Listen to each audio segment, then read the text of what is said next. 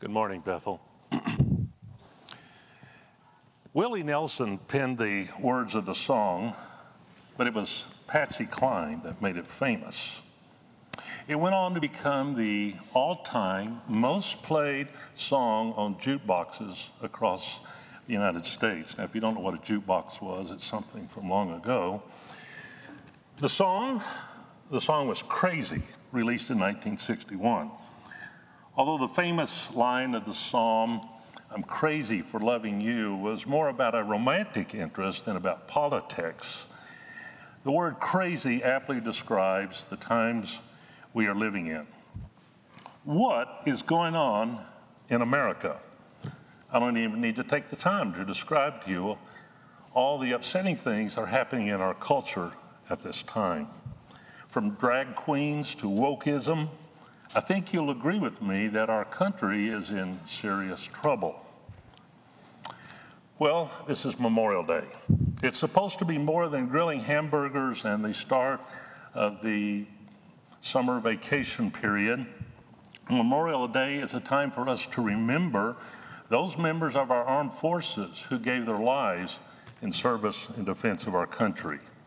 Truly, we are indebted to them. Here in my hand is a copy of an article that was just released. The title of it is Another Memorial Day Is America Still Worth Fighting For? Very sobering question. Does it strike any of you that some kind of a rebellion is going on? But it's much more than a national rebellion. More than anything else, we are experiencing some sort of a spiritual rebellion against God Himself. Exactly one month ago in the city of Boston, a three day gathering took place called Satan Con 2023, billed as the largest satanic gathering in history. It advertised that satanic rituals would be performed at the conference, and it all began with someone coming up on the stage and ripping apart a Bible. One of the present day uh, analyst of our culture, Michael Brown, has written in a, an article analyzing that particular conference.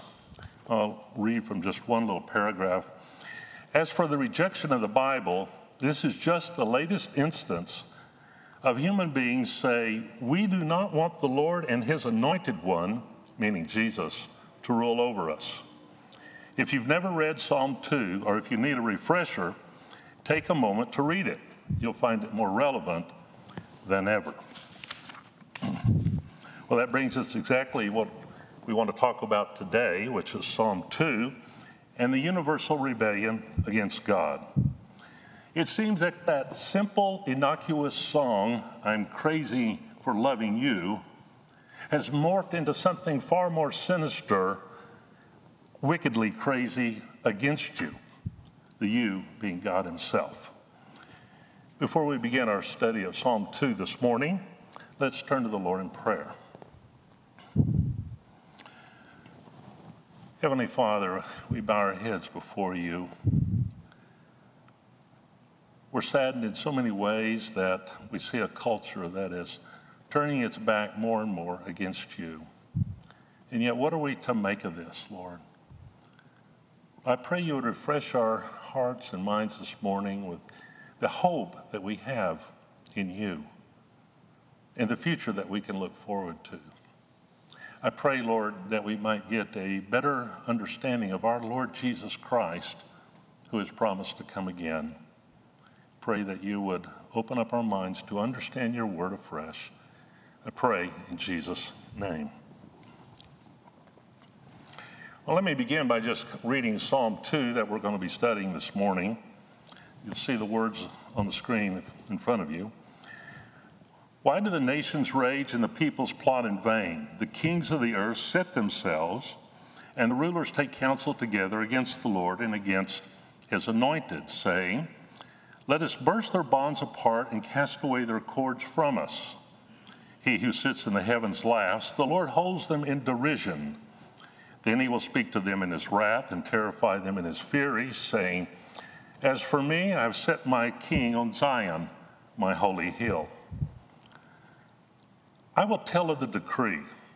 The Lord said to me, You are my son, today I have begotten you. Ask of me, and I will make the nations your heritage, and the ends of the earth your possession. You shall break them with a rod of iron and dash them in pieces like a potter's vessel. Now, therefore, O kings, be wise. Be warned, O rulers of the earth. Serve the Lord with fear and rejoice with trembling. Kiss the Son, lest he be angry and you perish in the way, for his wrath is quickly kindled. Blessed are all who take refuge in him. Well, before we look at the details of the psalm, I'd like to just kind of help put the whole thing in the, context of the Psalter. The Psalter being the 150 Psalms that we find in the Old Testament. And believe it or not, this is more than just a loosely organized assortment of songs that were used in the temple worship of ancient Israel. There actually there's a structure to this whole thing, and it's organized uh, very carefully into five books. Book one is Psalms 3 through 41. When you get to the end of 41, there's a doxology in verse 13. A doxology is a blessing for God. In this case, I'll read that particular one. Blessed be the Lord, the God of Israel, from everlasting to everlasting. Amen and amen. And that concludes book one. Book two is Psalms 42 to 72 with a doxology at the end of 72 in verses 18 and 19. I won't read it, but it'll be something of a similar sentiment as the one we saw in the previous one. Book three is Psalm 73 through 89 with a doxology coming at the end of 89 in verse 52. Book four, Psalms 90 to 106, and a doxology at the end.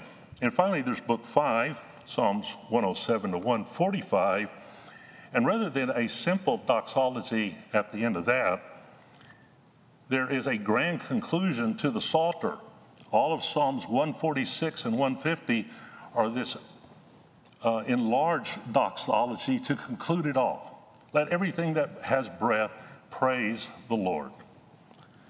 The beginning of the Psalter, though, is Psalms 1 and 2, which forms something of a double introduction to the entire thing. So they work together. You may notice that Psalm 1 begins with the words, How blessed is a man who does not walk, you know, in the way of sinners. And at the end of Psalm 2, we have another blessing. How blessed is those who take refuge in him. So that kind of brackets the both Psalms 1 and 2. And both Psalm 1 and Psalm 2 include with a warning against those who may perish. So people have noticed sometimes they've even thought that these were originally one psalm, but whether or not they are doesn't matter. They work together to form a double introduction. Psalm 1 is saying to you if you want to enter into the life of blessedness, you need to take in the Word of God and obtain His wisdom. Delight in the law of the Lord. Psalm 2 is saying you need to go further than that. You need to be rightly related to God through His Son. And that's what we'll be looking at this morning. So now we dive into the structure of Psalm 2. Psalm 2, there's 12 verses. It's very carefully arranged into four quadrants of three verses each. So we have verses 1 through 3. We see a rebellion of the nations to God's authority. Verses 4 through 6, we have a divine reaction to this rebellion that comes from heaven. Verses 7 through 9, we, he, the author gives us the Davidic covenant that assures us of God's Son having ultimate victory. And finally, in verses 10 through 12, God's exhortation for those in rebellion, which kind of brings the first part and the last part all together. well, let's look now at the opening lines from verses 1 through 3, the rebellion against uh, of the nations against God's authority. He begins by saying, Why do the nations rage and the peoples plot in vain? That word, the, to rage, actually means to conspire against. And you can see that brought out in the second line of that verse. The peoples plot in vain. So there's this conspiracy that's going on among the nations of the earth. Verse 2 the kings of the earth set themselves and the rulers take counsel together against the Lord and against his anointed. So to say that they've set themselves, I mean, they've taken a united front against the Lord. And not only against the Lord, but against his anointed. Now, the word anointed is the Hebrew word Mashiach, from which we get the word Messiah. There are different ones that were anointed in the Old Testament. Aaron the high priest was anointed when he entered into his priesthood. Kings, like David, would be anointed when they took up their, their kingship. I think here, as we go into the song, it will be very obvious that it's the anointing of God's king that is in view.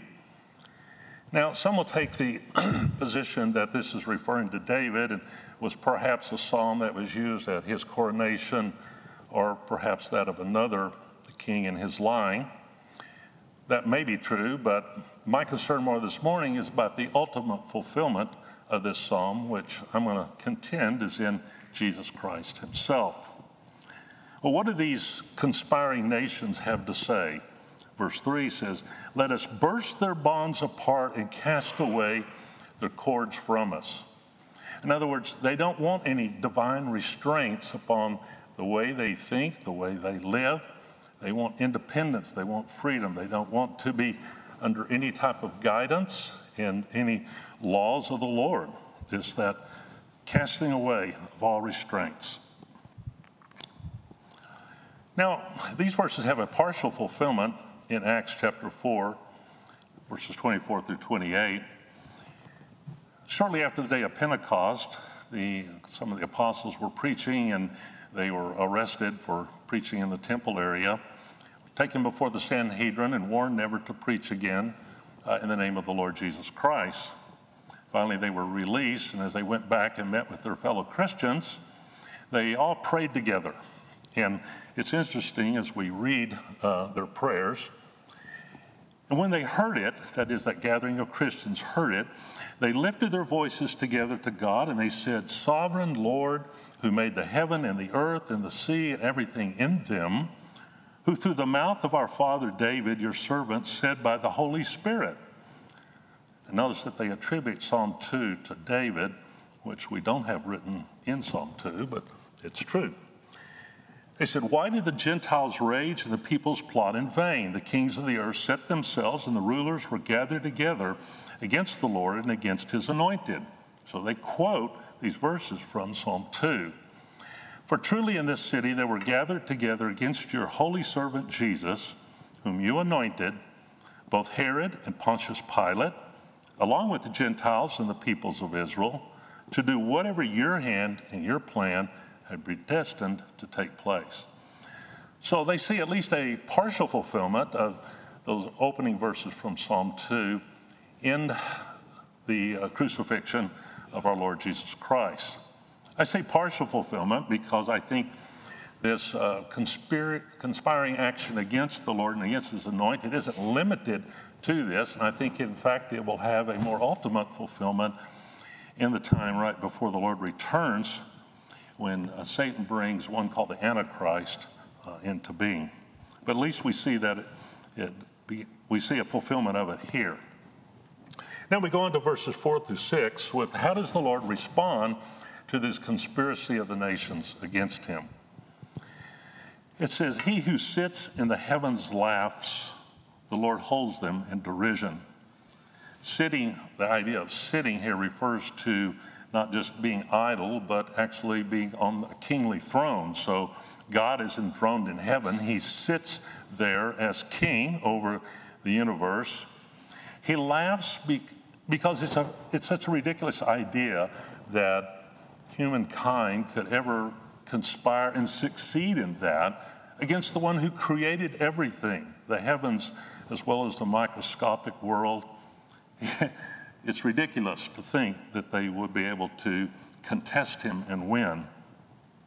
That laughter is only for a moment, though. It goes on in verse 5 says, Then he will speak to them in his wrath and terrify them in his fury.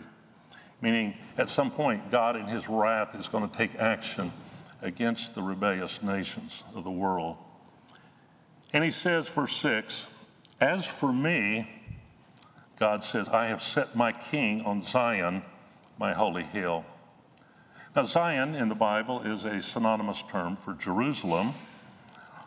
But the question we need to ask what is he referring to? Is he, this Mount Zion, Jerusalem, is this an earthly Mount Zion or is it a heavenly Mount Zion? Where exactly is this anointed king of the Lord uh, being set? Well, I'm going to suspend that question for a moment. I'll come back to it because I think as we go on to the following verses, uh, we get that context that will help answer that question. So just hold that there in the back of your minds for a moment and we'll come back to it. Let's go on now to look at verses 7 through 9. I will tell of the decree. The Lord said to me, You are my son, today I have begotten you. I want to pause there for a moment. So, he's a, a decree is brought into the conversation. So we say, well, what decree is this? Something that the Lord has decreed. Well, that's the question we need to ask ourselves. What decree is he referring to? This psalm, which was written by David, we're told in Acts 4:25, is very it's important to understand that connection because God made a decree to David, which we call the Davidic covenant. That covenant with David is recorded for us in 2 Samuel 7 12 through 16. The context for that is that David, at that time, there was no permanent temple, there was just the tabernacle, and David had the desire to build a temple for the Lord. But the Lord was not going to allow him to do that because David was a man of bloodshed, so a man of peace would build the temple. And of course, Solomon, his son, did so. But nevertheless, the Lord commended Dave, David for what he wanted to do, and he sent Nathan the prophet to him to promise him that there would be, from David would come a line of kings and ultimately an eternal throne and kingdom. So we'll look at that now in 2 Samuel 7. Here's the words to David When your days are fulfilled and you die down with your fathers, I will raise up your offspring after you, who shall come from your body, and I will establish his kingdom. He shall build a house for my name, and I will establish the throne of his kingdom forever. So, an eternal throne and kingdom.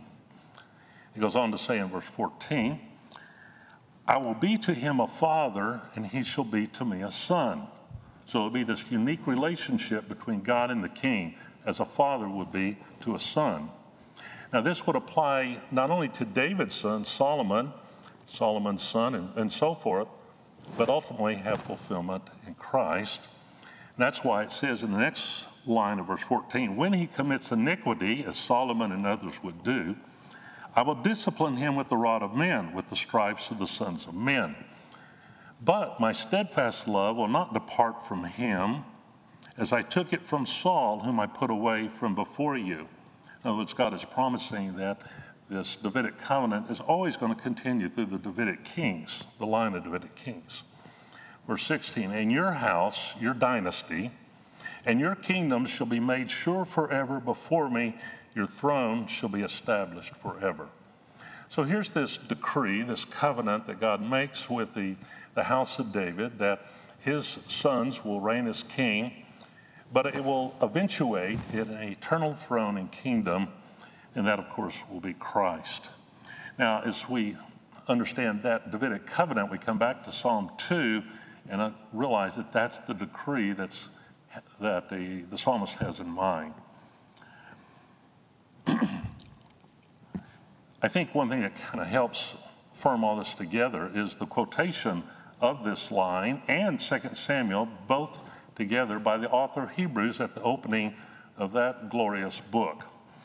So, the, as the book of Hebrews in the New Testament opens up, the author is making the case that Jesus is superior to the old covenant, that he has brought in a new covenant. And to the way he goes, his logic for carrying out that argument is that it's first superior to the angels, then the leaders of the old covenant, to the priests of the old covenant, and so forth. Chapter 1 is about the superiority of Christ to the angels. So he says in Hebrews 1 5, For to which of the angels did God ever say, You are my son, today I have begotten you. Or again, I will be a, to him a father, and he shall be to me a son. Well, what the author Hebrews doing, he's quoting from Psalm 2 7, and then the words from the Davidic covenant in 2 Samuel 7:14, putting these together to show that this is all fulfilled in Christ. So I think now as we come back to Psalm 2, you'll see that we're on the right track as we connect the words of the decree that's being mentioned in Psalm 2, verse 7, with this Davidic covenant. All right, so I'm going back to Psalm 2 now. I will tell of the decree that came by way of the Davidic covenant. The Lord said to me, You are my son, today I have begotten you. Now, those words, begotten you, have raised a lot of consternation in some people, wondering, what is he talking about? What does this imply about Jesus that he's begotten of God the Father? In what sense can he be said to be begotten? Is he eternal or does he have a beginning in time? Now, in the fourth century AD, there was a, uh, one of the church fathers was named Arius, and he promoted the idea that God the Son was not eternal. He was the first thing created by God the Father, and that in turn, everything else was created by the Son. This was a this theological perspective was uh, heresy it was called Arianism. And at the First Council of Nicaea in AD 325, church fathers from around the Mediterranean area all came together to address this issue as well as some other things regarding the nature of God the Son. And they came to the conclusion that Arius was a heretic. They condemned his view. And they said that God the Son is co eternal with God the Father. Arius was condemned as a heretic. So, of course, we don't believe in Arianism today. We know that Jesus is God, that He's divine. He has always eternally existed as a member of the Trinity, the Father, the Son, and Holy Spirit. Okay, so you're my son, today I have begotten you. This is not about physical begetting at all. It's rather about kingship. So we have to go back and understand a little bit of their thinking, uh, ancient Near Eastern concept of kingship and adoption. There was this idea, even in other cultures outside of Israel, that uh, they would worship some sort of deity other than the true Lord God. And that deity would have a king that he would place on the throne. And in doing so, he would be a father and that would be a son unto that deity. That concept is even found, I think, in our Israeli uh, culture. We see it in uh, Psalm 89. And Psalm 89 is going to be built around this Davidic covenant that we've been talking about. So in Psalm 89, verse 3, you have said, I have made a covenant with my chosen one. I have sworn to David, my servant. So obviously, it's talking about the Davidic covenant. I will establish your offspring forever and build your throne for all generations. So that was exactly what was promised out of 2 Samuel chapter 7. But it goes on later in the psalm, and we go on down to verse 26. He shall cry to me, that is, this Davidic son that'll have the thorn kingdom. He'll cry to me, You are my Father, my God, and the rock of my salvation. God the Father responds, And I will make him the firstborn, the highest of the kings of the earth. Now, in reading Psalms, these are set in, in Hebrew poetry. Hebrew poetry doesn't always have um, rhyming words, it's more like paralleling ideas. So here we see the idea of the firstborn being paralleled with the highest of the kings of the earth. So a firstborn son was usually the son born first in a family line, but it also was someone who was preeminent over the others. And that's the, the idea here. He's firstborn, not in the sense that uh, he didn't exist before, but he is preeminent, in, particularly in regard to other kings of the earth. He is the one that'll be highest above all else. In that sense, he's a firstborn. now, back to Psalm 2 again, verse 7 You're my son, Today I have begotten you. So if the beginning refers to his kingship. What day does he actually have in mind? Is there some sort of significance to that? is the beginning, if the beginning is about installing the Son as king, when is the day he speaks about?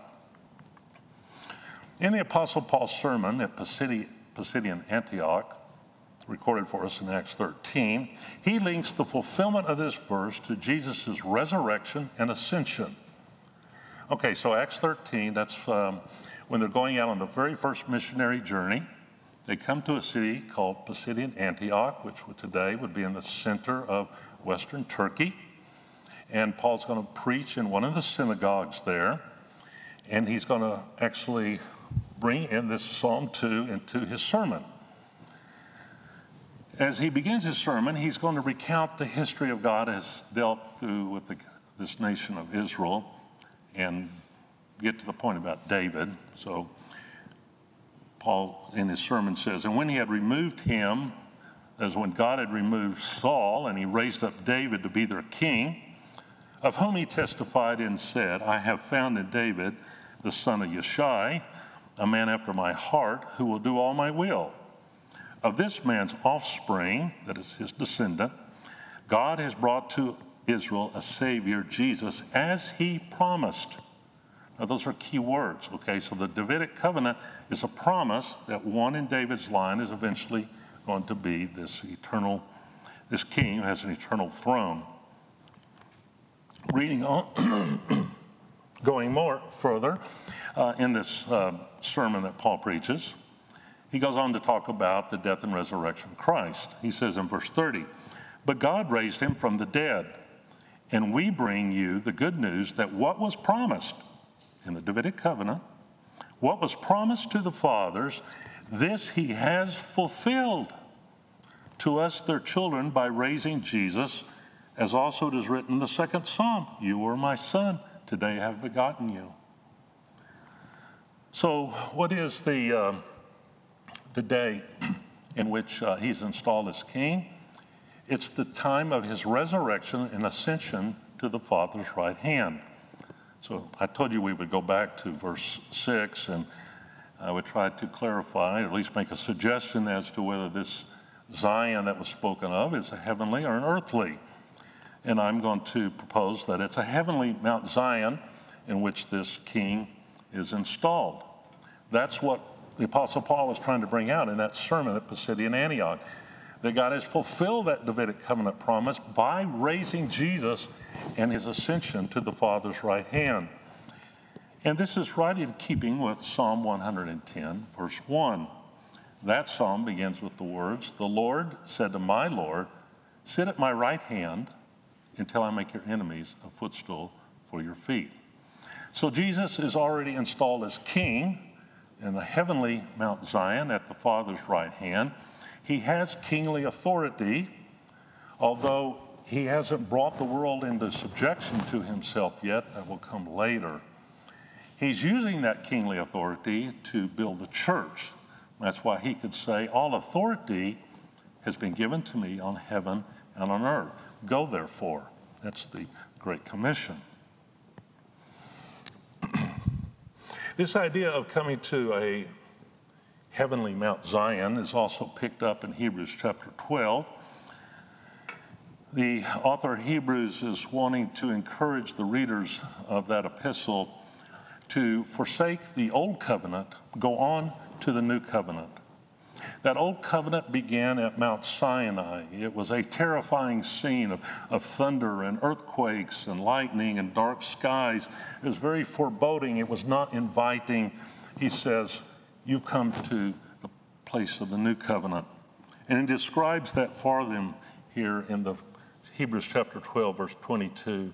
You come to Mount Zion and to the city of the living God, the heavenly Jerusalem and to innumerable angels in festal gathering, and to the assembly of the firstborn who are enrolled in heaven, and to God, the judge of all, and to the spirits of the righteous made perfect, and to Jesus, the mediator of a new covenant, and to the sprinkled blood that speaks a better word than the blood of Abel. Now, this new covenant, this, excuse me, this new Jerusalem still awaits us. That will come about in the new creation as uh, Revelation chapters 21 and 22 uh, make clear. But that's what we've come to as being members of this new covenant. We have to, to look forward to this new Jerusalem, this heavenly Jerusalem. And that's where Christ has already been installed as king. Well, if verse 7 is telling us that the fulfillment of the Davidic covenant comes with Jesus being installed in the heavenly Zion as king, then what about where is his kingdom? And the next verse answers that question. Ask of me, the Father invites the Son. Ask of me, and I will make the nations your heritage, the ends of the earth your possession. God the Father promises God the Son the right to rule as king over the world. Now, when God promised a land to Abraham, he promised him a land from the river of Egypt to the Euphrates River. Here, a king is being promised something far beyond the uh, Euphrates River, even to the, the ends of the, the earth.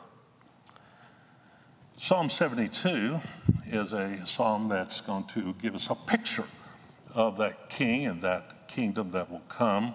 It's the mess, what we call a messianic psalm, which we see the Son's rule over the nations. Read just a few verses from that. May they fear you while the sun endures and as long as the moon throughout all generations. In his days may the righteous flourish and peace abound to the moon be no more. May he have dominion from sea to sea and from the river, that is the Euphrates River, to the ends of the earth. May all kings fall down before him, all nations serve him. May his name endure forever, his fame continue as long as the sun. May people be blessed in him, all nations call him blessed. So here we have depicted for us this kingdom that the Son is going to rule over. It will be a universal kingdom in which all kings will fall down before him, all nations will serve him, and it'll be far beyond the Euphrates River. So saith Psalm 72. But when will the Son's rule over the nations formally begin? Well, if we go on in Psalm 72, it answers that question for us. Verse 9 of Psalm 2 You shall break them with a rod of iron and dash them in pieces like a potter's vessel. Those words are quoted in Revelation chapter 19 and verse 15 in regard to Christ's second coming. So we see now, verse 7, he is inaugurated as king on the heavenly Mount Zion. His kingdom will, his inheritance is all the nations. He'll rule over uh, all the world. And verse 9 is telling us that to expect this in the following the second coming of Christ. So here's those words uh, from Revelation 19 where we see the second coming described. Then I saw heaven opened, and behold, a white horse. The one sitting on it is called faithful and true, and in righteousness he judges and makes war. From his mouth comes a sharp sword with which to strike down the nations, and he will rule them with a rod of iron. That's the words from Psalm 2. He will tread the winepress of the fury of the wrath of God, the Almighty. So, throughout history, God is patiently allowing these rebellious nations to carry on, and, and we see sin and wickedness abounding. But there'll come a time when God's going to put a stop to all of it by the return of the Lord Jesus Christ, the second coming.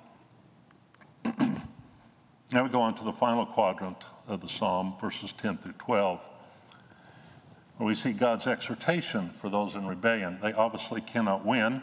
And God's going to give them a little counsel here. Now, therefore, O kings, be wise. In other words, accept correction. Be warned, O rulers of the earth. Serve the Lord with fear and rejoice with trembling. The idea of serving the Lord uh, actually carries the connotation of worship. So it's to worship the Lord with fear. That is, giving him or having the fear of the Lord, which is a reverence for him and uh, a, a sense of obligation and submission to him. Rejoice with trembling, that is, in the worship of him, rejoice, but in trembling, knowing that you're accountable to him and who he is. Verse 12 Kiss the Son, lest he be angry and you perish in the way, for his wrath is quickly kindled. Now that strikes probably modern day readers a little strange. These words, kiss the Son. What in the world, you know, is that talking about? Well, we have to understand something about the ancient Near Eastern concept of obeisance. Uh, I'm showing you here on the screen a part of, or a glimpse of a, an obelisk that's now in the British Museum in, London. And on this scene, we see uh, someone that's bowing down before a king. That king is uh, Shalmaneser III of Assyria, and the one bowing down is King Jehu of Israel. He's kissing the ground or about to kiss his feet. It's, uh, he's bringing tribute because now he's going to be you know, subservient to King Shalmaneser III. And so he's having to give him his loyalty and he's bowing in submission before him. And that commemorates occasion in 841 BC. So you can go to London, the British Museum, to see that if you want to. It's kind of interesting. But the idea of this uh, kissing to show one's uh, loyalty and submission unto is even reflected in the Old Testament. Um, Samuel's anointing of Saul as king. This is 1 Samuel chapter 10, verse 1. Samuel took a flask of oil and he poured it on his head and kissed him and said, Has not the Lord anointed you to be prince over his people Israel? And you shall reign over the people of the Lord, and you will save them from the hand of their surrounding enemies. And this shall be the sign to you that the Lord has anointed you to be prince over his heritage. So at that time where he's being anointed as king, that was an appropriate moment that he would kiss him. And that was a way of him showing his respect for him as king, that he would be loyal and subject to him. So that's the idea when we come back here to Psalm 2 and verse 12. Kiss the Son would be to um, bow in obe- uh, submission to him, to be uh, loyal unto him while you have the opportunity. And the whole psalm ends with the, the last line Blessed are all who take refuge in him. So, in I guess being submitting oneself unto the Son and taking refuge in Him, there's many the, the Psalms pick up this idea about taking refuge in the Lord. Psalm 34 22 says, The Lord redeems the life of His servants. None of those who take refuge in Him will be condemned. There's a place that we can go to, a place of refuge. It's in the Lord. We do that when we come to the Lord Jesus in faith, and having done so, we will not be condemned. Psalm 2 boils down to a simple message. It is wise to submit to Messiah Jesus because God has decreed that he will put down all rule, all rebellion, and he will rule the world. That's what Psalm 2 is trying to tell us. As exciting as these truths are in Psalm 2, it all could be rather dry and academic if we don't reflect on how this touches on our personal lives. I three things I'd like to, to point out. First, this psalm should be of great encouragement to those of us who are Christians, and we're concerned about how we perceive the world spinning into chaos and in utter revolt against our God. Those participants in the Great Rebellion are not going to succeed. Jesus is the victor, and we are on the winning side. Our God is in control, so let us not give up. Let us not be in despair. Rather, let us heed the words of 1 Corinthians 15, verse 58. Therefore, my beloved brethren, be steadfast, immovable, always abounding in the work of the Lord, knowing that your toil is not in vain in the Lord. Second, if you're here today and you do not know the Lord Jesus as your personal Savior, you need to realize that you are part of the great rebellion. His words call upon you to kiss the Son, to humbly submit to Him, and to finding refuge in Him. You cannot save yourself, only the Lord can do that. And He has made the way possible for that by dying for your sins on the cross. That's how much God loves you. The debt that you owed to God for the sins that you've committed, Jesus has paid for at the cross. God now, God now offers you forgiveness and eternal life if you will place your trust in Christ and Christ alone as your Savior. I urge you not to leave here today without doing that. It will determine where you spend eternity. Third and finally, for those of us who are Christians and we've already taken refuge in the kingly, God's kingly Son, we need to be asking ourselves if there's any way in which we are rebelling against Him. You know, it's very easy to drift away from the Lord, to let our hearts grow cold, to take, retake the throne of our life, we might say. In keeping with Psalm 2, Jesus is the King par excellence. But the question is is Jesus truly your King? Is there anything in your life that's holding you back from being a faithful disciple, totally surrendered to you? Allow me, if I may, to prompt your introspection with a few questions. Is there any bitterness in your life toward God whereby you feel that He's dealt you some sort of a raw deal? Maybe you've been misjudging God. Is there any unforgiveness in your life toward another person? If there is, that will block you from experiencing God's best until you do something to resolve it. Is there any sin in your life that you're having trouble letting go of? Is this a case of stubborn rebellion against God, or is it a case of feeling powerless to do anything about it? Now, if it's the latter case, let me reassure you that our staff and our elders here at Bethel are available to help you work through this and get your life back on track. But the point is that Jesus is God's designated, inaugurated king, destined to come again and to rule the world let those of us who are here at Bethel Bible Church be found faithfully waiting for him, eager to be his most loyal subjects. Let's close in a word of prayer. Heavenly Father, I thank you this morning that Psalm 2 brings us a powerful message right here in the onset of the Hebrew Psalter that though the nations rage in rebellion against you, that's not going to succeed. You've already determined that you're going to, you've set your king on the heavenly Mount Zion. He cannot be unthroned. You've promised to that he would have an eternal throne kingdom. His inheritance would be all the nations of the world. And at your second coming, Lord Jesus, we do believe that you're coming again that you're going to turn things around.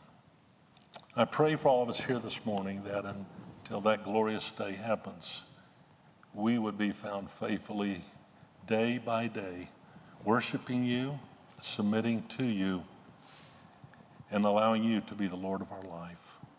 Thank you for what you've spoken to us this morning. May the Spirit of God apply it to our lives.